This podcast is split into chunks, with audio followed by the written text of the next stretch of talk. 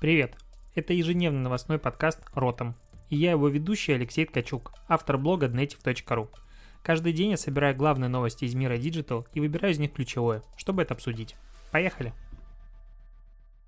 Пролетание сябры, 7 августа, Ротом подкаст. И сегодня будем обсуждать антимонопольное исследования, претензии и ТикТок, конечно же, без ТикТока вообще никуда. Начнем, я думаю, с него. Потому что Трамп сегодня подписал указ о запрете ТикТок и WeChat в США. Неожиданным образом а, в этой истории уже появляется новый игрок WeChat, который, в принципе, даже не отсвечивал, потому что WeChat используется, по сути, в Китае и для общения с китайцами. Правильно, можно же говорить китайцами. Ну, смысл в том, что окей, сейчас ей не попали. Но надо понимать, что это запрет, который не вступает вот в силу с сегодняшнего дня. Есть 45 дней, и через 45 дней он вступает в силу. И вот тогда уже а, После вступления закона в силу любой американский резидент или компания может получить штраф за сотрудничество с TikTok или WeChat. Сюда входит и покупка рекламы в приложениях, и соглашение о том, что эти приложения появляются в магазинах приложений американских компаний, то есть выпиливаются из э, Google Play, из App Store, вообще как бы идут лесом. Кроме того, надо понимать, что это очень, ну, э, когда, допустим, TikTok, если никогда, если, если TikTok пропадает из а, магазинов приложения, он не пропадает с телефонов людей, которых уже установил. А там, на секундочку, в Америке почти 100 миллионов пользователей. А, соответственно, чего делать дальше? А дальше вот что происходит. Если подписан э, закон о том, что компания или обычный резидент получает штраф за сотрудничество с TikTok. Я не, не до конца понимаю, что будет подразумеваться под сотрудничеством. Допустим, публикация обычного контента будет являться сотрудничеством.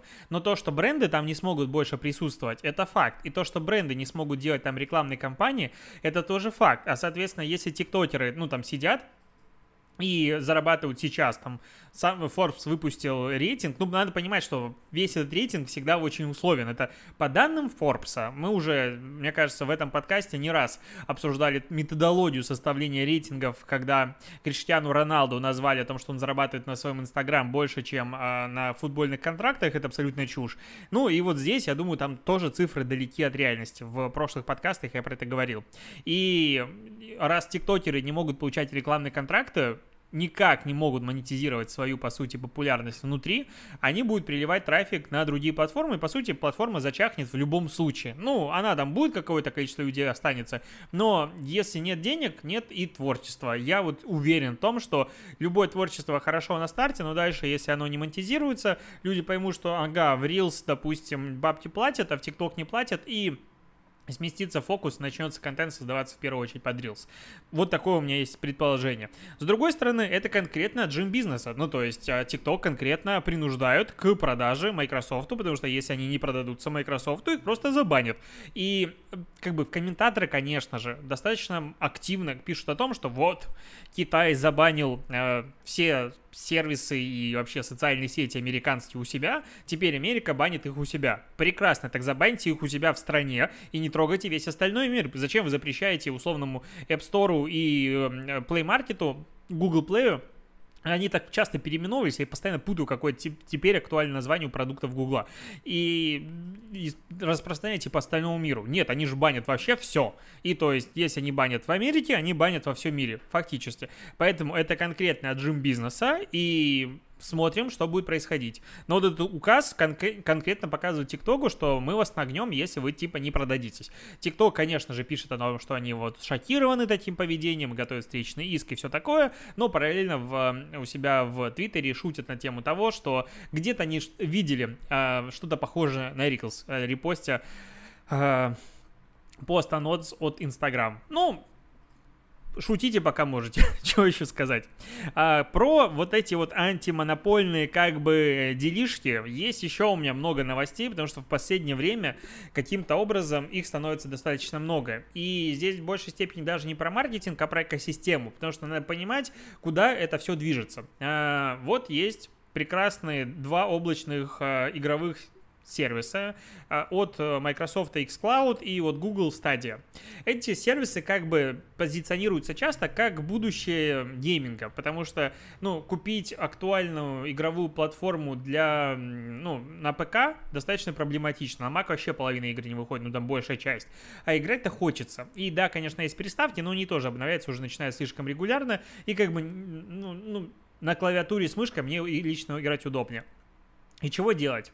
И вот э, у многих светлых умов появляется мысль о том, что давайте люди будут играть, ну как бы игра будет играть на сервере, э, человек будет управлять ей со своего компа, благо интернет позволяет, потому что он быстрый, широкий канал, и ему по сути надо отдавать туда команду и получать на входе картинку. То есть если будет небольшой пинг, будет все хорошо. Пока на практике то, что я видел отзывы, пинг высокий, то есть играть не сильно комфортно, но этот игровой, ну, игровые сервисы, по сути, они могут позволить человеку играть даже с телефона, потому что тебе вообще не требуется никаких мощностей в самом устройстве, единственное стабильный канал, все остальное терпимо. И что происходит? Почему я про это так долго говорю? Потому что Apple не пропустил в App Store приложение от Google и Microsoft. А, и здесь просто космическая, ну, настолько крутые фразы, ну, господи, цитаты, я должен это прям проговорить. Так вот, а, перед тем, это говорит представитель Apple, перед тем, как приложения попадут в наш магазин, они проходят, они рассматриваются в соответствии с одним и тем же набором правил, который предназначен для защиты клиентов и обеспечения честных и равных условий игры для разработчиков. Здесь все прекрасно, да. А, но так как Apple не может промодерировать каждую игру, которая будет находиться в обоих в двух этих сервисах, а Apple не пускает их, потому что а вдруг там у вас будет какой-то плохой контент, а люди уже привыкли к определенному уровню игр в App Store. Да, ну я думаю, если ты где-то в каких-то приложениях сидишь, то по количеству говно рекламы, которая есть, а, игр, ты видишь уровень средней а, приложений в App Store. Как бы не надо мне тут заливать про мобильный гейминг. А, и что происходит? Apple не дает зайти двум конкурентам, которые фактически являются стриминговой платформой, но не до конца стриминговой платформой, потому что это интерактивная стриминговая платформа, которой есть игры внутри. И, соответственно, это можно сказать, что полуконкурент App Store, ну так, частичный конкурент App Store. А, Apple это понимает, не пропускает. С другой стороны, как таковых, а, на самом деле, аргументация адекватная, почему не пропускает, нет. Потому что, ну, давайте тогда по такой же логике говорить о том, что мы не пропускаем, мы не будем давать браузер запускать в нашем приложении, потому что в браузере контент, который может увидеть пользователь, мы же его не можем промодерировать. Ну, и значит, все капец. Ну, то есть модераторы Apple такие святые люди, которые точно знают, что должно находиться в экране смартфона у своих потребителей. Ну, то есть вот вообще уже за гранью. Или, допустим, давай модерировать тогда Disney Plus и Netflix какой-нибудь, или там Иви, Кинопоиск и что угодно. Потому что они же тоже стриминговый сервис. YouTube стриминговый сервис. Почему-то модераторы не модерируют каждую единицу контента, но здесь в играх они должны это модерировать. Я прям хочу, чтобы Google с Microsoft объединились, подкинули маслица в огонь, который разгорается под а, огромной корпорацией Apple, Apple насчет как раз а, как это, господи, называется, насчет антимонопольных вот этих расследований, потому что Apple уже немножечко перегибает.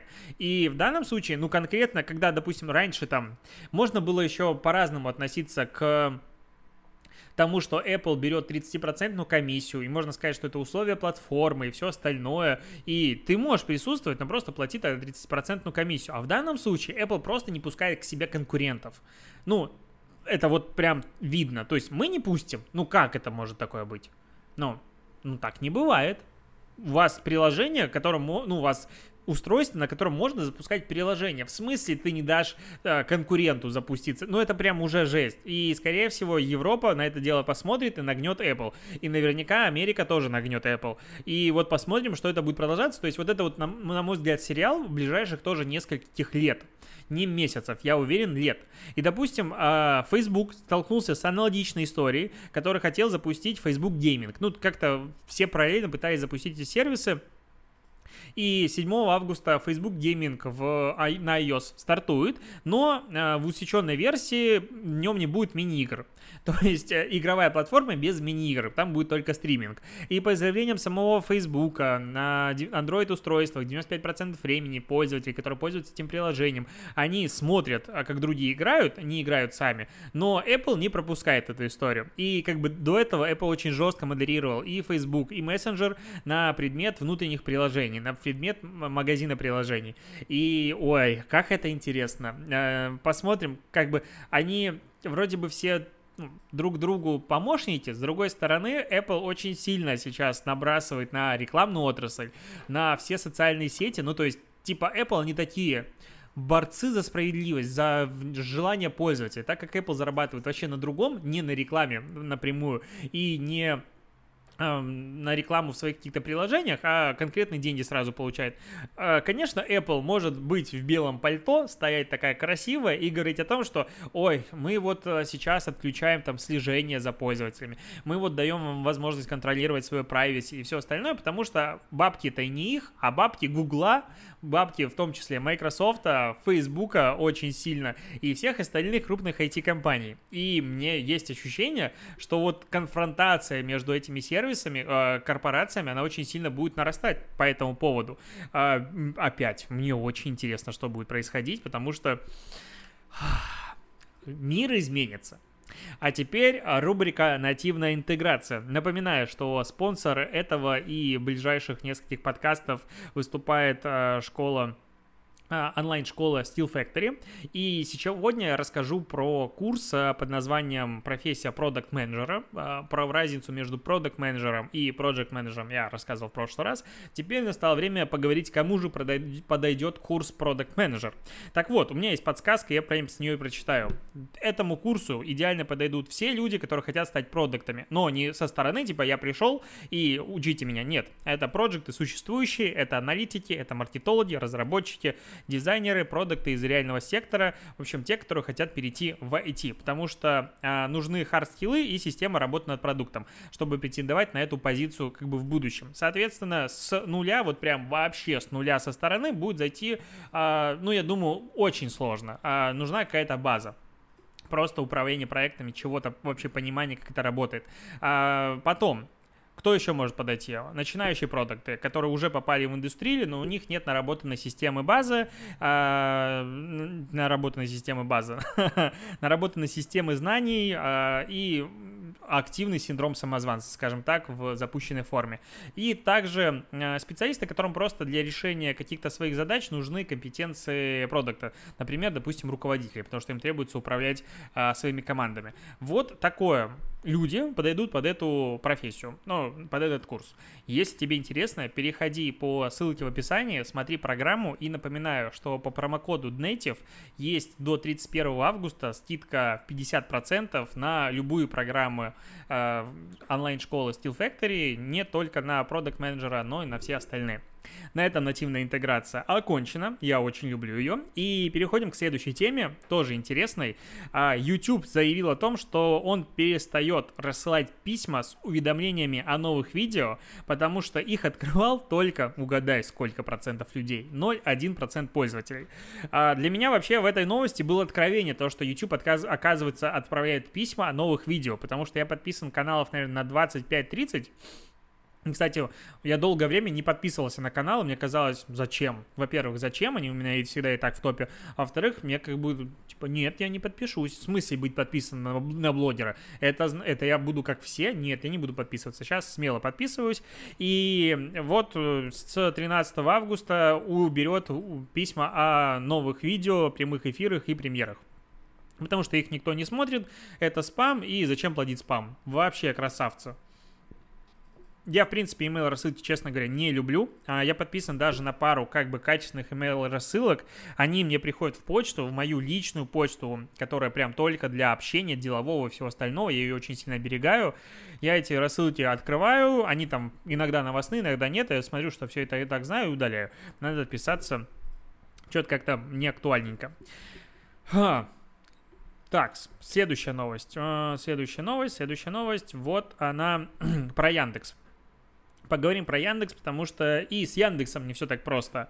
А, Иви, Авито, Циан, Профи.ру, Тутуру, Дром.ру, Тудис и Зун пожаловались в ФАС на злоупотребление Яндексом своего доминирующего положения. Речь идет про колдунчики. Это, мне кажется, люди, которые знают, что это такое, у них, ну, и веб-мастера, у них прям мурашки по коже побежали. А что такое колдунчики? Это виджет, который отображается в поисковой выдаче для того, чтобы как бы упростить пользователю жизнь. Но при этом пользователь не уходит на твой сайт, он остается внутри сервисов Яндекса, решает там свою проблему. Короче, это штука, которая не дает трафик всем остальным. Вот так это просто назовем. И на днях, э, что интересно, я рассказывал про аналогичные претензии Google в Европе и статью очень крутую показывал про то, как у Гугла сейчас 43% верхней поисковой выдачи по 10 тысячам а, топовых, ну, популярных запросов это сервисы Google. То же самое происходит у Яндекса. И здесь опять, как бы, вроде бы это Яндекс является, ну, это сервис Яндекса. Сервис Яндекса может со, сам, самим собой делать чего угодно.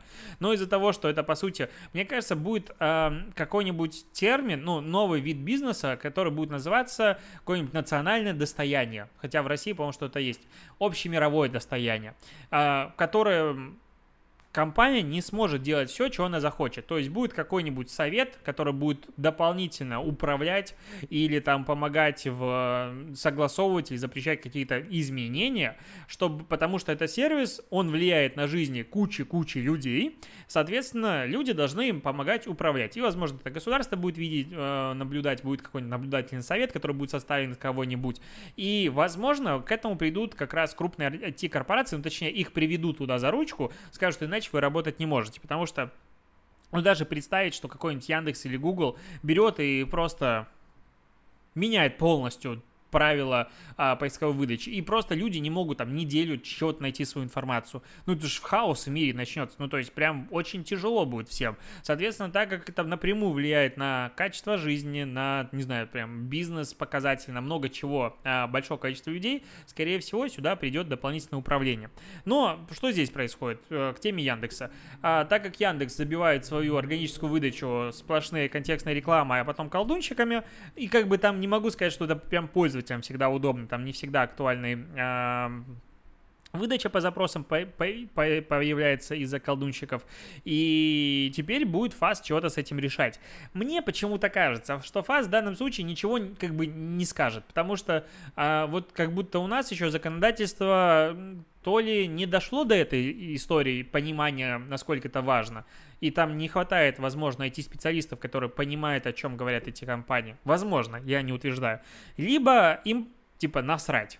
Вот есть такое слово, и они любят монополию. И Яндекс для них намного более важен, чем какой-нибудь, не знаю, Профиру, потому что Профиру еще придет, а Яндекс второй не появится. И, возможно, поэтому мне кажется, что ничего не получится, но прецедент есть. А, а сейчас прекрасная новость. Вообще просто давай обсудим. В Петербурге чиновников обяжут завести аккаунты в шести социальных сетях.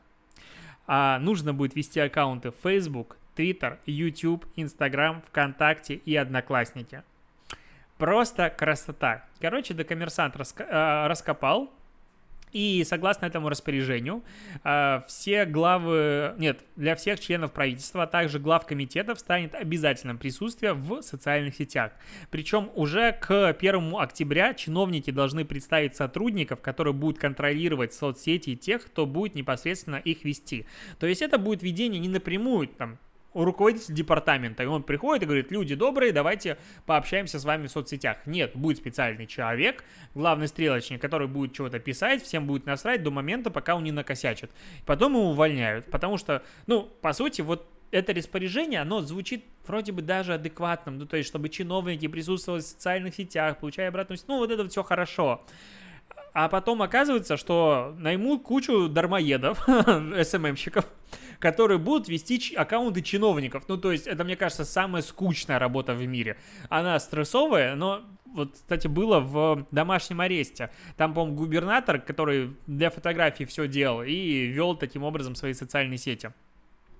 А, И плюс будет еще комитет, который будет все это дело контролировать. Ну, то есть конкретно сюда нормальный такой э, бюджет выделяется на этот проект. Но что здесь еще интересно? А, минимум раз в неделю надо будет публиковать хотя бы один пост в каждой из этих соцсетей. Кроме того, а, для органов власти потребуется тоже не создать аккаунты и минимум 5 постов в неделю. Ну, то есть, охренеть, какая частота постинга. Ну, 5 постов в неделю, то 20 постов в месяц уникальных. Попробуй сочини. А, кроме методических требований, есть еще, короче, среди методических требований а, такое. Хоть и единое строгое оформление, но очень рекомендуется обойтись без чиновничьего языка. Короче, должен аккаунт вестись в едином стиле, но без чиновничьего языка. А, вот как цитата. Размещаемая информация должна излагаться стилем, характерным для общения в социальных сетях. В скобочках письменная разговорная речь. Мне вот интересно, характерная письменная речь для Твиттера. Люди, которые сидят в Твиттере, понимают, почему я истерически смеюсь. Кстати, интересно, почему в ТикТок не надо заходить, потому что Facebook, Twitter, YouTube, Instagram, ВКонтакте, Одноклассники, где ТикТок? Ну, почему есть Twitter, есть YouTube, но нет ТикТока? Вот это интересно. Но язык, которым общаются люди в Твиттере, он же как бы... Напишите «да», ну, и все поймут, что там будет написано дальше. А, супер, просто интересно. посмотреть. Надо будет делать рейтинг. Вот. Знаешь, чё, на чем можно поднять не то что бабла, но, короче, внимание. Надо составить рейтинг аккаунтов этих чиновников, вот такой динамический, который будет обновляться каждый месяц. И причем этот рейтинг будет составляться по яру. Ну, самому тупому, что вообще существует в этом мире. Тратить на это типа 10 часов в, в неделю, взять какого-нибудь, не знаю, помощника, который будет чисто этим заниматься. Будет выходить статья, ее будет читать весь Смольный, стопудово. Будет народ нагибать, типа, почему это я упал. Ну, потому что один из, э, ну, рабочих реально инструментов, как завести, допустим, вот представь себе, ты живешь в каком-нибудь регионе, и у тебя в регионе есть, к примеру, там 10 неплохих торговых центров, ну, например. Из них только два ведет свои социальные сети, остальные забили. Ну, и там делаешь что-то полумертво. Берешь, делаешь рейтинг, приходишь в какой-нибудь СМИ, говоришь, давайте сделаем рейтинг торговых центров в СМИ. Хреначишь этот рейтинг, который будет показывать по количеству подписчиков по вовлечению. Все, через пару месяцев все будут вести, потому что им надо будет соревноваться между собой. Стандартная тема работает. Здесь будет такая же, такая же штука, будет куча внимания, главное, чтобы за этим не постучали. в эту, ну, в, в эту, в дверь не постучали. А, и еще к новостям Digital, наверное, последняя новость, и будем заканчивать.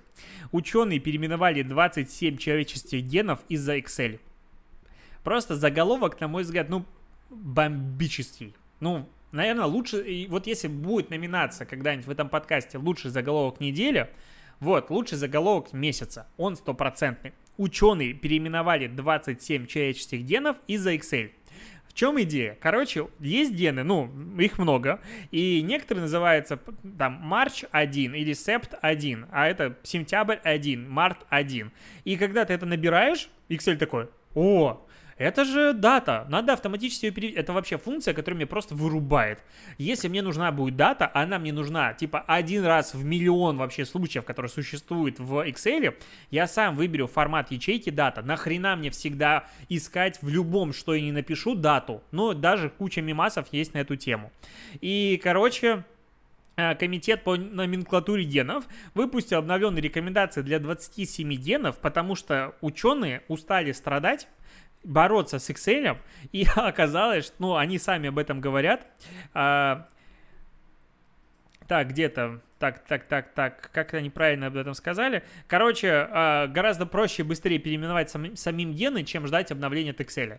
Я уверен, что если бы они там светанули э, в Microsoft, они бы что-то там придумали, сделали бы из этого какой-нибудь красивый пиар-кейс и все остальное. С другой стороны, у меня есть два решения для ученых, чтобы не переименовывать гены, а вот очень просто работать с этими названиями. Можно выбрать, во-первых, текстовый формат для всего столбца один раз и все, и вбивать туда какие гены хочешь первый вариант. А второй я у себя проверил в Excel. У меня, допустим, сент 1 переименовывают в сентябрь, а септ 1 на латинице не переименовывают, потому что у меня, блин, кириллица, ну, у меня русскоязычный интерфейс, поэтому надо переводить все на русский язык, и у них не будет тоже ничего и переводиться. Но это интересно, как, ну, по сути, это такая но это глава для книги какой-нибудь, в которой э, там через 100 лет будет разбираться, почему этот день называется так, и скажут, ну, в, в программе просто э, это название переименовалось в дату, ученым было неудобно, и их решили переименовать. Ну, просто история вообще фантастика. А, а на этом все. Спасибо, что дослушаешь. Сегодня не будет ТикТока дня, сегодня будет видео из э, Минска, потому что у нас выборы скоро, и вот там хочется показать, как солдаты бегают за велосипедистами и их задерживают, потому что велосипедисты катаются, а в Минске уже кататься на велосипедах оказывается незаконно. Такие вот дела. На этом все и до побачення.